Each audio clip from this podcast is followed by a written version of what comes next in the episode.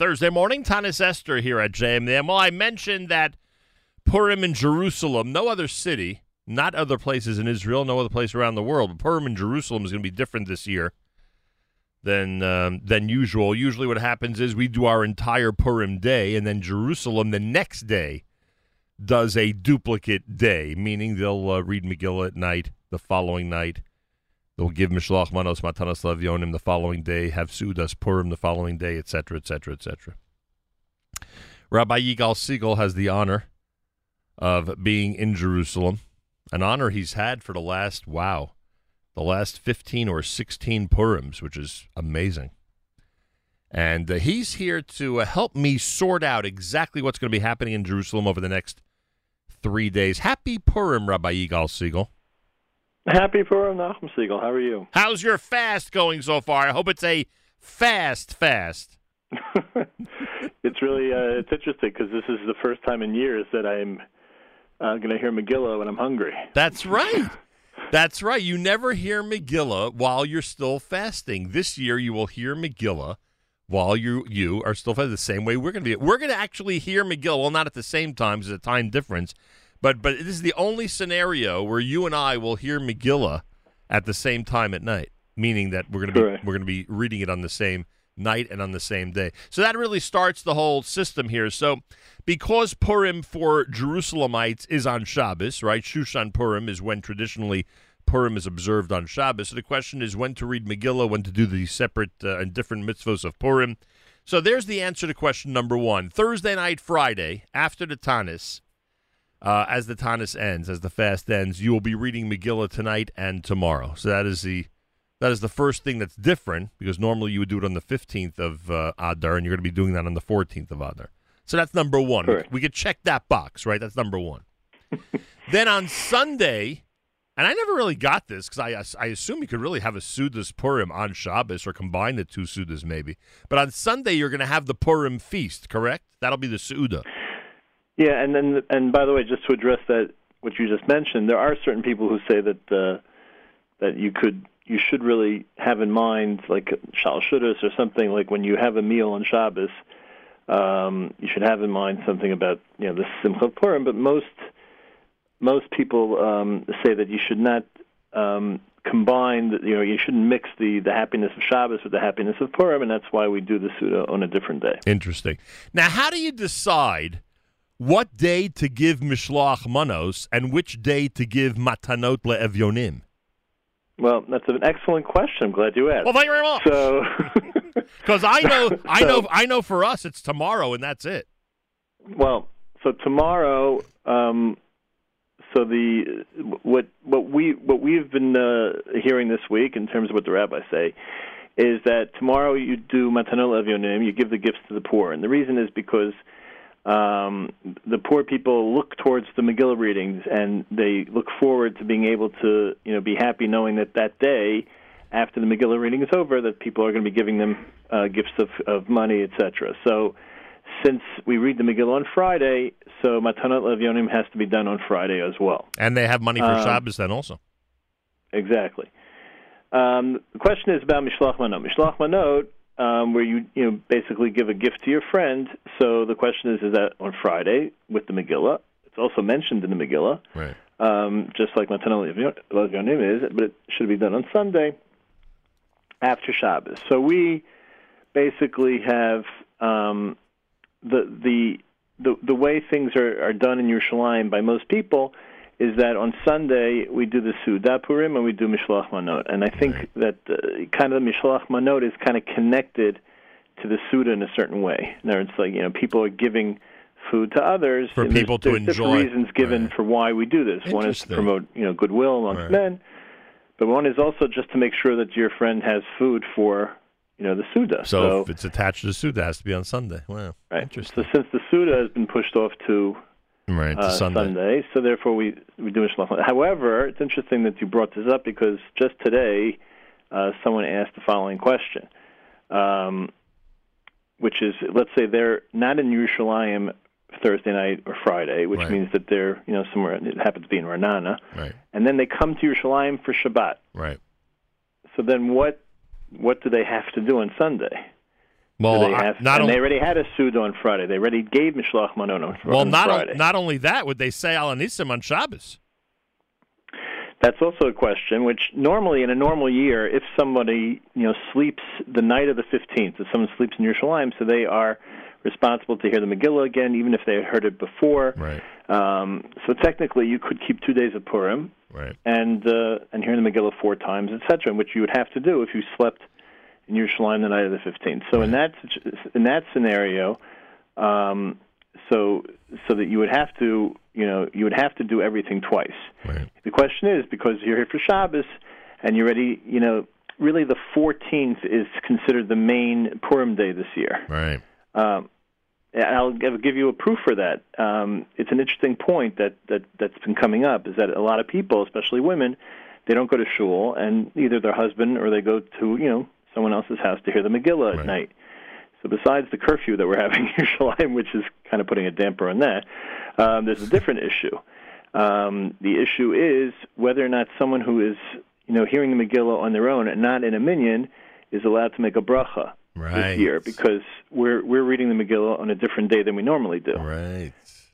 So, you know, the the rule usually halachically is that safek brachos lahakel, which Right. means that if there's a question whether or not you make a bracha, so then you just don't make the bracha. Right. So, even though there are people who say that you can make the bracha because the 14th is the main day of Purim all over the world, but uh, what people are recommended to do is that you should go to shul, especially women. Women should go to shul. So here to bracha. Um, yeah, and, and it's interesting that even normally, where you know it's accepted in a lot of places that women get together and have ten women to to listen to the Megillah by themselves.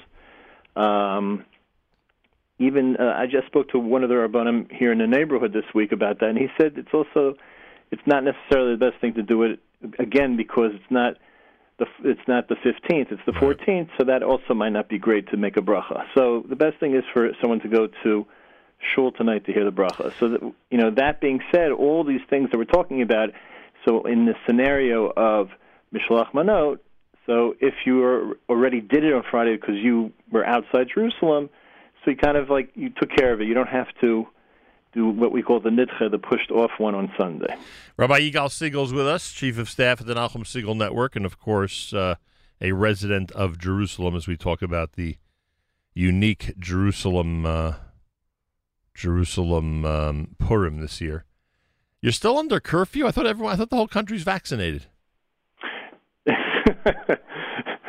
no, despite what the, everyone in Saturday Night Live says, no, it's not that the whole country is vaccinated, but uh, the idea is, you know, again, half the country is vaccinated, and and just to make sure that uh, even if you're vaccinated, you could still be a carrier of COVID. Right, right. So, you know, just to make sure that what happened last year, if you remember, really things took off here. I mean, in terms of um, corona spreading, what happened on Purim. Right. That's when it started. I'm sure. I mean, you remember it happened in the states also.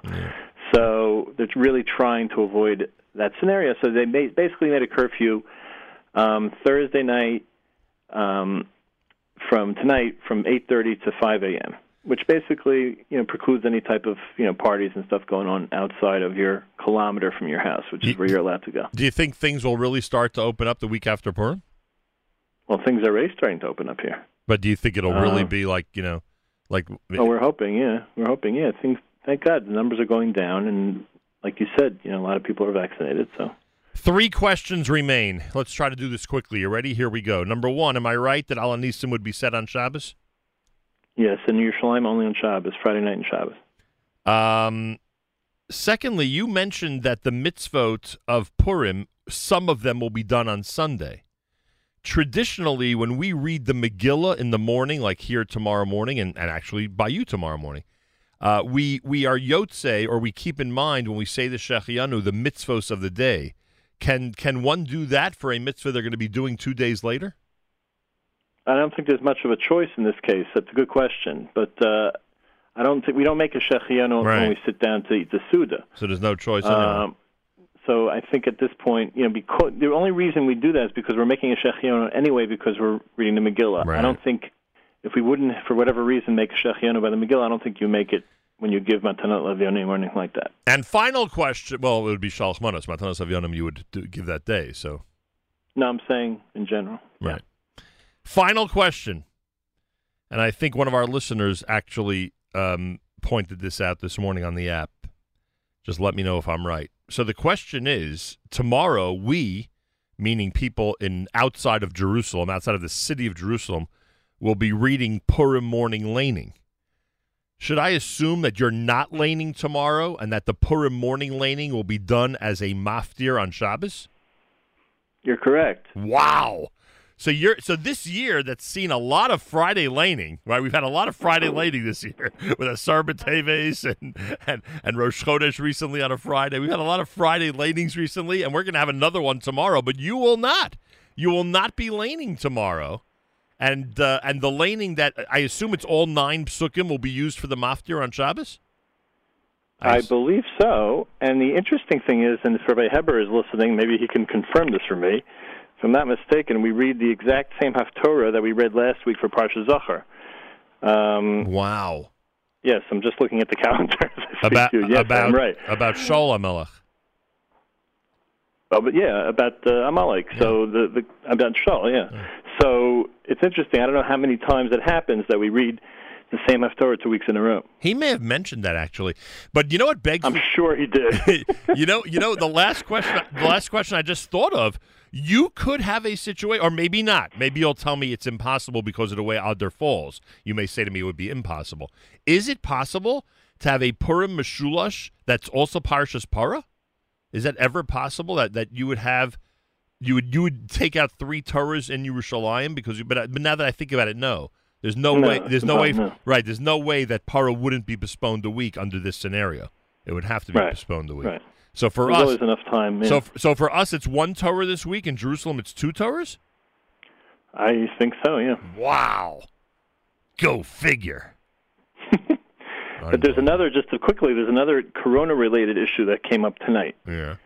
because we're only allowed to have, officially, we're allowed to have 10 people in shul and 20 people outside. Right. So, you know, if a lot more people want to come, so they're making, in, like in shul here in our neighborhood, they're making two minyanim. Right.